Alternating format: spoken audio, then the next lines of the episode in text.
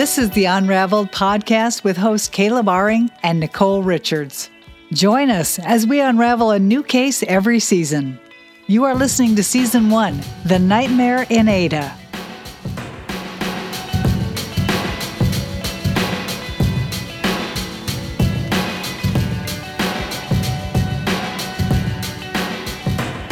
In 1984, Tommy Ward had a nightmare. It left him in terror, but the fear he endured during his sleep that night was nothing compared to the living nightmare that started after he woke up.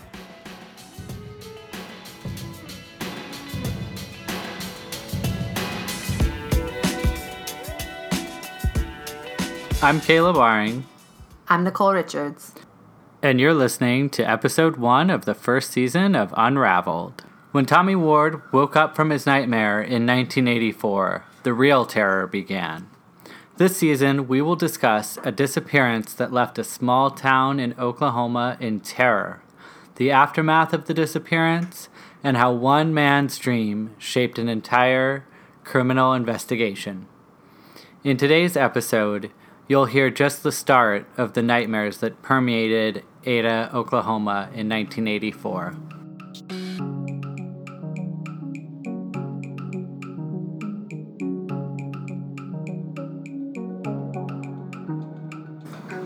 Before we get started, Caleb, why don't we talk a little bit about who we are and why we're doing this? Like I said, my name is Caleb Aring. I am based in San Francisco. I'm actually an immigration attorney. I have interned for the district attorney's office here in San Francisco. Nicole, why don't you tell us just a little bit of background about yourself and then I'll talk about why we decided to do this podcast. My name's Nicole Richards. I'm also based in the Bay Area. I studied criminal justice here at San Francisco State University. I have a history of working within jails in San Francisco County, uh, working primarily with folks that were incarcerated for drug offenses and working more in a social service arena um, rather than a, a sort of law arena like so many people, I got hooked on season one of Serial, following that case through with Sarah Koenig, and then also jumping on to some of the fan podcasts that came out of that. There was something about serial that really got me hooked on the idea of being able to tell a story piece by piece. And I decided that I wanted to make a podcast. I picked this case because I read The Dreams of Ada many years ago and I learned about this case. I thought that this would be a great case to focus on in our first season. So every season, we are going to choose a different case to unravel. And at the end of the season, you can make your own decision about what really should have happened with the case. As I was putting this together, I thought it would be a really good idea to bring someone else onto the podcast. And Nicole and I are friends, and we've had a number of conversations about the Serial podcast. And so I thought she would be a great person to host this podcast with. Uh, so, Nicole, why don't you tell us a little bit about why you decided to become a part of the podcast? Sure. Like you, I was also a huge fan of Serial. I believe that Serial may have been my, my first introduction to really feeling dedicated to listening to a podcast. I got swept away with that story. I've had a, an interest in criminal cases for a long time. There's a lot of passion there for me, for sure. And we have talked about it at great length, different cases. And and so it felt like an easy thing to come and, and talk to you about something that we love talking about anyway. I think that we really found that that's a deep passion that, that both of us share. I'm really hoping those people listening to the show enjoy listening to us have these conversations as much as we have enjoyed having these conversations. Let's hope so. So, Nicole's brand new to podcasting. I have another podcast that is completely unrelated. If you have feedback for us, questions for us, you can always get us on Twitter at Unraveled Pod. You can tweet me directly at Caleb Aring. You can tweet Nicole at Unraveled Nicole. And you can email us, unraveledpod at gmail.com. And you can also check out our website to get more information and to listen to the podcast directly from the website, and that is unraveledpod.com. So, with that, it is time that we let our listeners jump started. into this case.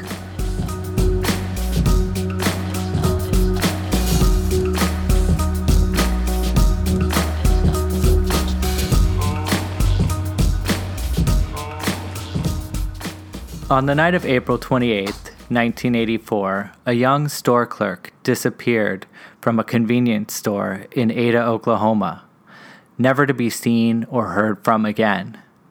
Immediately, the police began searching for her, hoping that they would find her, that they were dealing with only a missing persons case.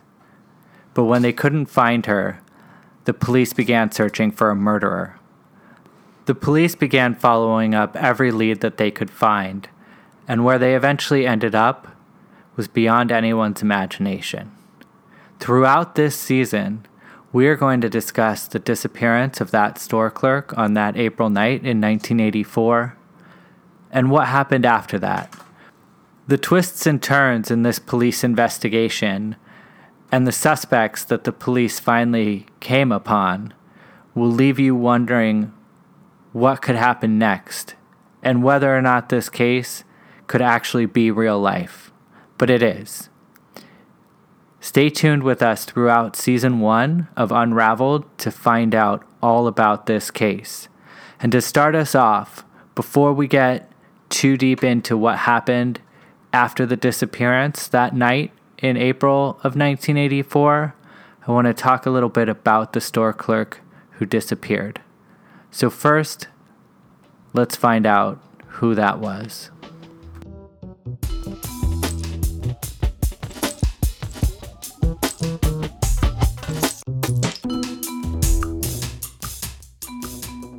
At the center of this case is a young woman by the name of Denise Haraway.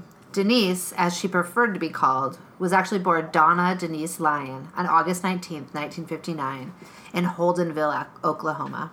Denise's parents were Jimmy Charles and Patricia Lyon. She had an older brother, Ron, and a younger sister, Janet. So, growing up while, while Denise was in high school, she was often described as a student leader with a serious demeanor. She was a member of the National Honor Society and Pep Club. Often described as shy, she was busy and focused from a super young age. Having very little time for extracurricular activities, Denise worked throughout high school at a Dairy Queen that was managed by her mother. So it sounds like she was pretty determined in high school, really hardworking, really focused on her studies and where she was going to go in life as opposed to having fun or, or hanging out with friends. Yeah, from all the information that we have on Denise, Denise was very kind of stuck to herself, very focused on her work. People used the example of her high school yearbook and that while there were many pictures of all these popular kids, quote unquote popular kids, the only pictures of Denise in the, in the yearbook are the pictures that she had from the National Honor Society and Pep Club. So, what did she do after high school? Well, after graduating Purcell High School, she was actually accepted to Oklahoma State University. She did beginner studies there. She was working after classes to pay her way, but after only one semester, the expenses proved to be too much and she ended up actually moving back home to save money for college. Once Denise's younger sister, Janet, graduated high school, the entire family relocated to Ada, Oklahoma. Here, Denise began taking classes at East Central and working at Love's Country Store. She had a couple of different jobs. She was always paying her way through college. So, after a couple different jobs, she landed a job at McAnally's convenience store. McAnally's was great because this place actually allowed for a flexible schedule and it, it gave her the time to focus on her studies. And she was actually able to study at work when she was working there, right? Absolutely. It's part of why she had chose the jobs. The other jobs she had had, she had had these other short jobs and anything to help her pay for her schooling, but she would have to leave them because the jobs would start to impact her studies and her school schedule. And do we know what was she going to school for? What was her goal with all this? Well, she was actually working on her teaching degree at the local college. So she wanted to become a teacher. So as well as is going to school and working at the convenience store, she was also practice teaching one day a week at Hayes Elementary. Which is I mean pretty surprising. I feel like back in the early 80s you didn't see women often working this much uh, towards a career goal. So it's pretty impressive. Yeah, I mean, we have to remember where she, you know, where we're talking. She was uh, in a very small town from a family who didn't come from a lot of money. She had plans for herself. She wanted to become a teacher, a nice solid job, get lots of job security. This is what she wanted to do, but she had to pay her way to do it. You know, there weren't any uh, college funds. There weren't. There's not a lot of um, thriving economy. You know, this was. It was like she took the jobs that she could to help her pay for school. Once she started student teaching, it sounds like she was really on her way to achieving her goals. So, how was that going for her? Well, I think it was, you know, she was coming into her own. She was described by many as like very beautiful, but shy and awkward. Take her student teaching, for example. At first, she couldn't really project her voice to the entire class, just this kind of shy demeanor. But as weeks went by and she began to kind of find her place in the classroom, she could actually even handle disruptions with students surprisingly well. Also, in terms of her employment, Denise was working as, as the store clerk at McAnally's convenience store. This store stands alone on the eastern end of town of Ada. And Denise was known to study there, like we had talked about earlier. She was there for long periods by herself, often the only person in the store. She was often the lone clerk scheduled, which is great in terms of allowing her time to study and giving her that space. But it also um, was something that was starting to bother her because she what we know is that in early 1984, she started receiving harassing phone calls while at work. And it even went as far as some people were saying she was talking about acquiring a firearm out of concern for her safety. But it seems like it wasn't it wasn't so serious that she quit working there or asked for only daytime schedules or anything like that. No. I think I think what overrode the fear was that it allowed her time to study. Her bigger focus was school. That was the thing that kind of trumped everything else. She wanted to pay her way through school to get this teaching credential. And so the the phone calls were a new thing. The the acquiring a firearm conversation also very new thing. She wasn't so concerned that she was um, looking to quit her job. It was just something that was happening around this time of early 1984. While all of this was going on, she was going to school, she was working, she was student teaching, she was doing all these things to improve her life and to meet these life goals. Was there anything going on in her personal life? Was she seeing anybody? Well, yeah, not only all of this, as you had said, all these things are going on in her life, she was also a new wife. Denise had met Steve Haraway when she and her sister Janet moved into an apartment together in Ada. He was living in the same building. The couple had begun dating pretty quickly and they were married August 6, 1983. She married this man, Steve, uh, Steve came from a prominent family in Ada. His father, Dr. Jack Haraway, was a prominent member of Ada Society, a financially secure family. And though that is where he came from, the young couple actually moved into Denise's apartment and were both working jobs and going to school and paying their way through school. And so, what was their relationship like? Well, as a couple, Steve was always seen as the outgoing half of the two of them. He was gregarious and talkative. As where Denise, she was shy, shy but sweet, very sweet. Denise was liked by Steve's family and friends, though people often stated it was hard to get to know her. And that's probably really because she was so shy.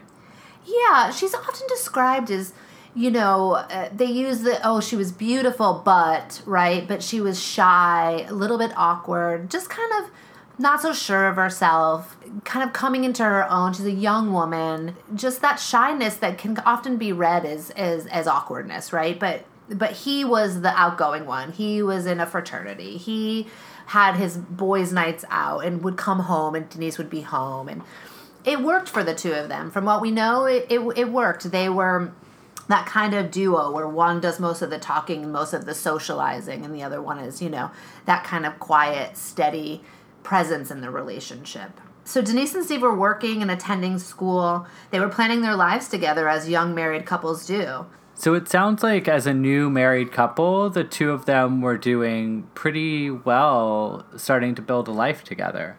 Yeah, absolutely.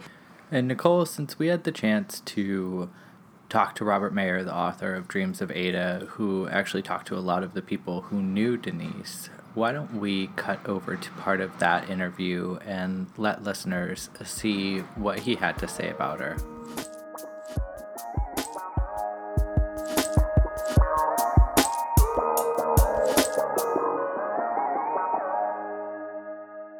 She was 24 years old. She'd been married only nine months before. She was student teaching at a local elementary school and I talked to the teacher there, and, and I talked to some of Steve Haraway's friends, and everybody agreed that she was a wonderful person, you know, a happy, right? And and um, and she would not. It's not the kind of person who would voluntarily run away, you know, and then never call her family to say where what happened.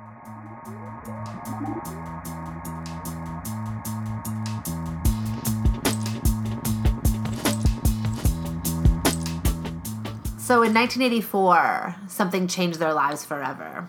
Caleb, why don't you tell us about that? Let's talk about April 28th, 1984. And that day started out like any other day for Denise. And really, most of it was like any other day. She woke up with her husband, Steve, as they always did. And their work and school schedules made it difficult to spend a lot of time together. You know, you mentioned how they were both working, they were both in school. They often didn't have as much time to see each other as a new married couple might prefer, and April 28th was no exception to that. Uh, after they got up, Steve had to be at work at 10:30 in the morning, and Denise didn't work until that evening. After Steve left for work, Denise had some time to herself before she would have to go to McAnally's later that day. While she was at work, she was able to take study breaks, like you mentioned.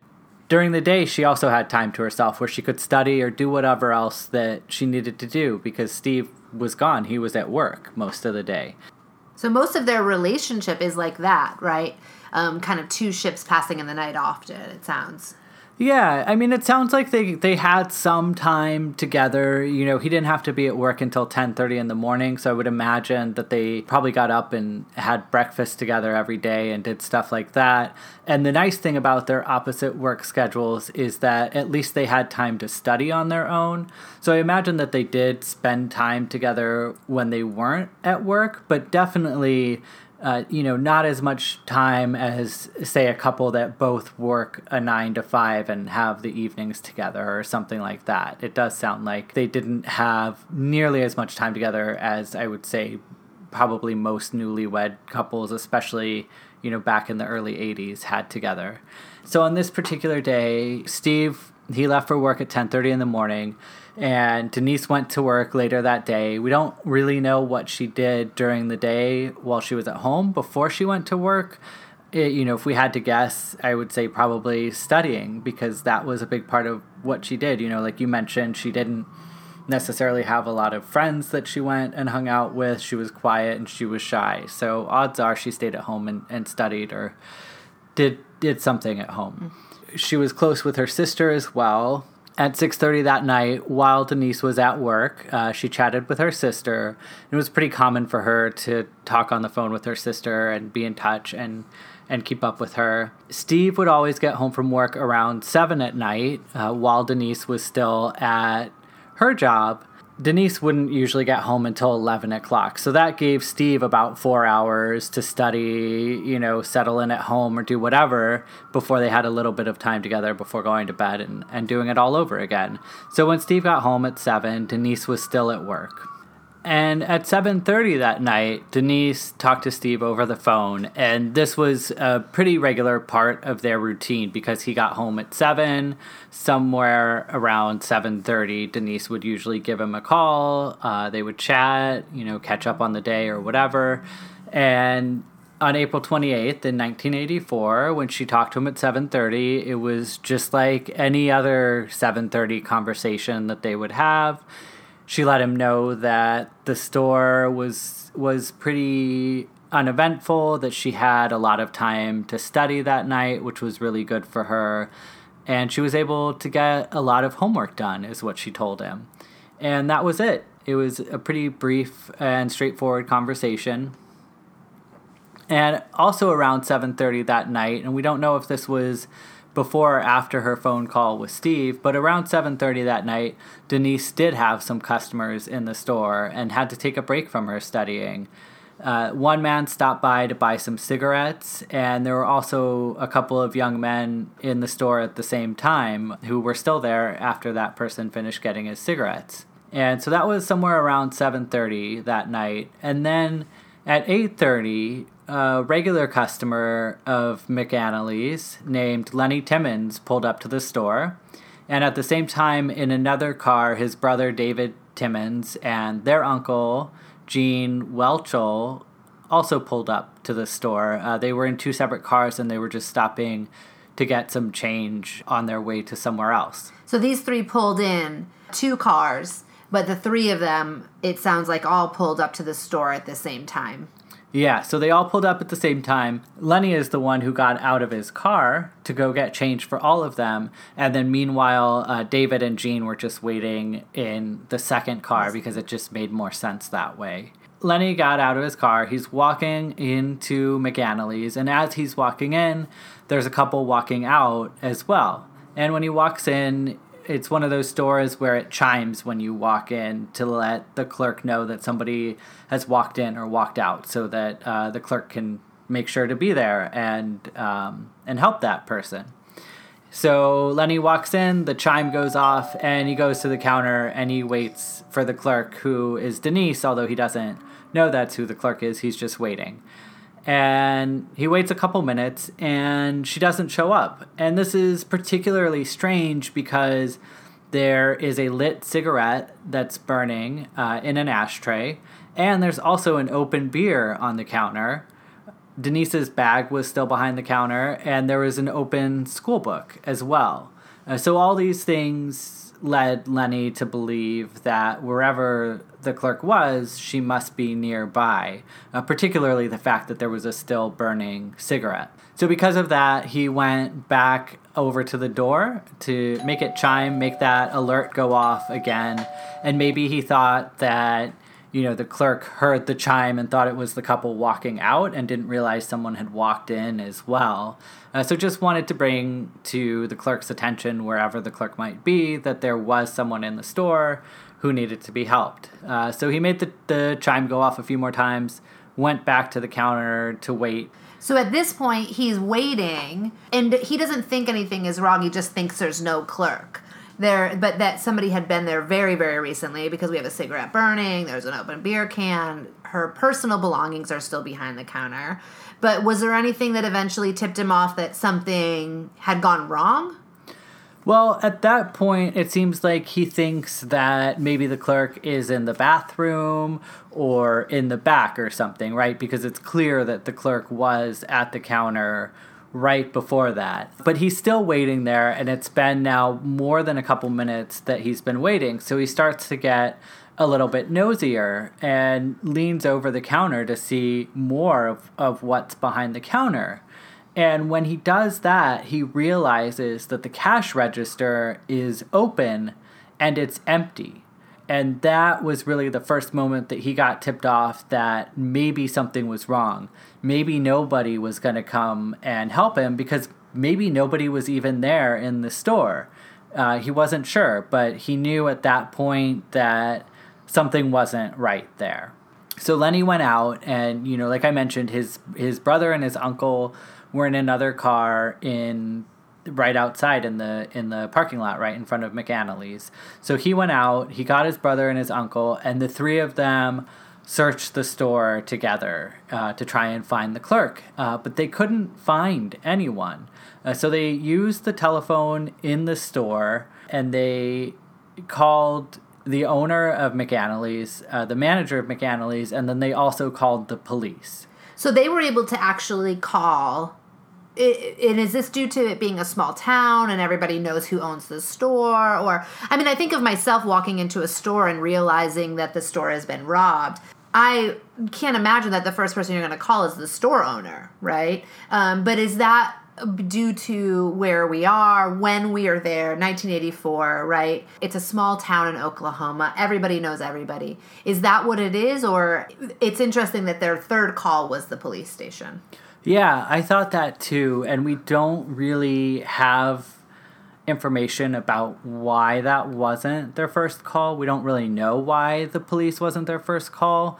And you, like I mentioned, Lenny was a regular of McAnally's. Mm. So I think that he, being a regular, probably knew who the owner was, knew who the store manager was. So I'm not sure what was going on in his mind, if he thought the store had been robbed, or if he thought that maybe the clerk had just taken the money and left. I, I'm not really sure what was That's going through point. his head. Right. But it, you know, either way, he knew something was wrong.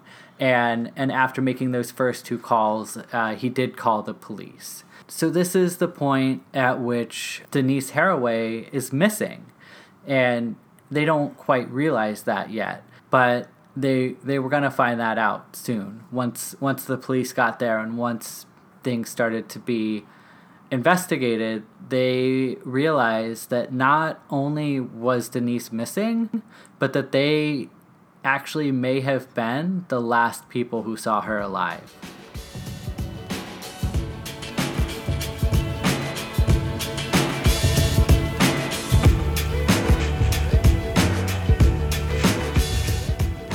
Nicole, that is a, a pretty intense cliffhanger right there. So tell me, what are we going to find out on next week's episode? Next week on Unraveled, we're going to find out how the search for Denise began. The first hours following a disappearance are the most crucial. So, what happened and what didn't happen in Denise's case?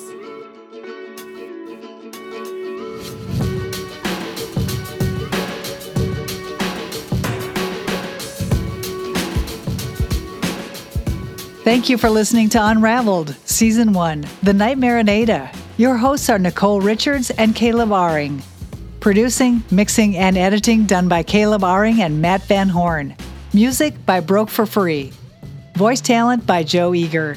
Tune in next week to listen to more of this case unravel.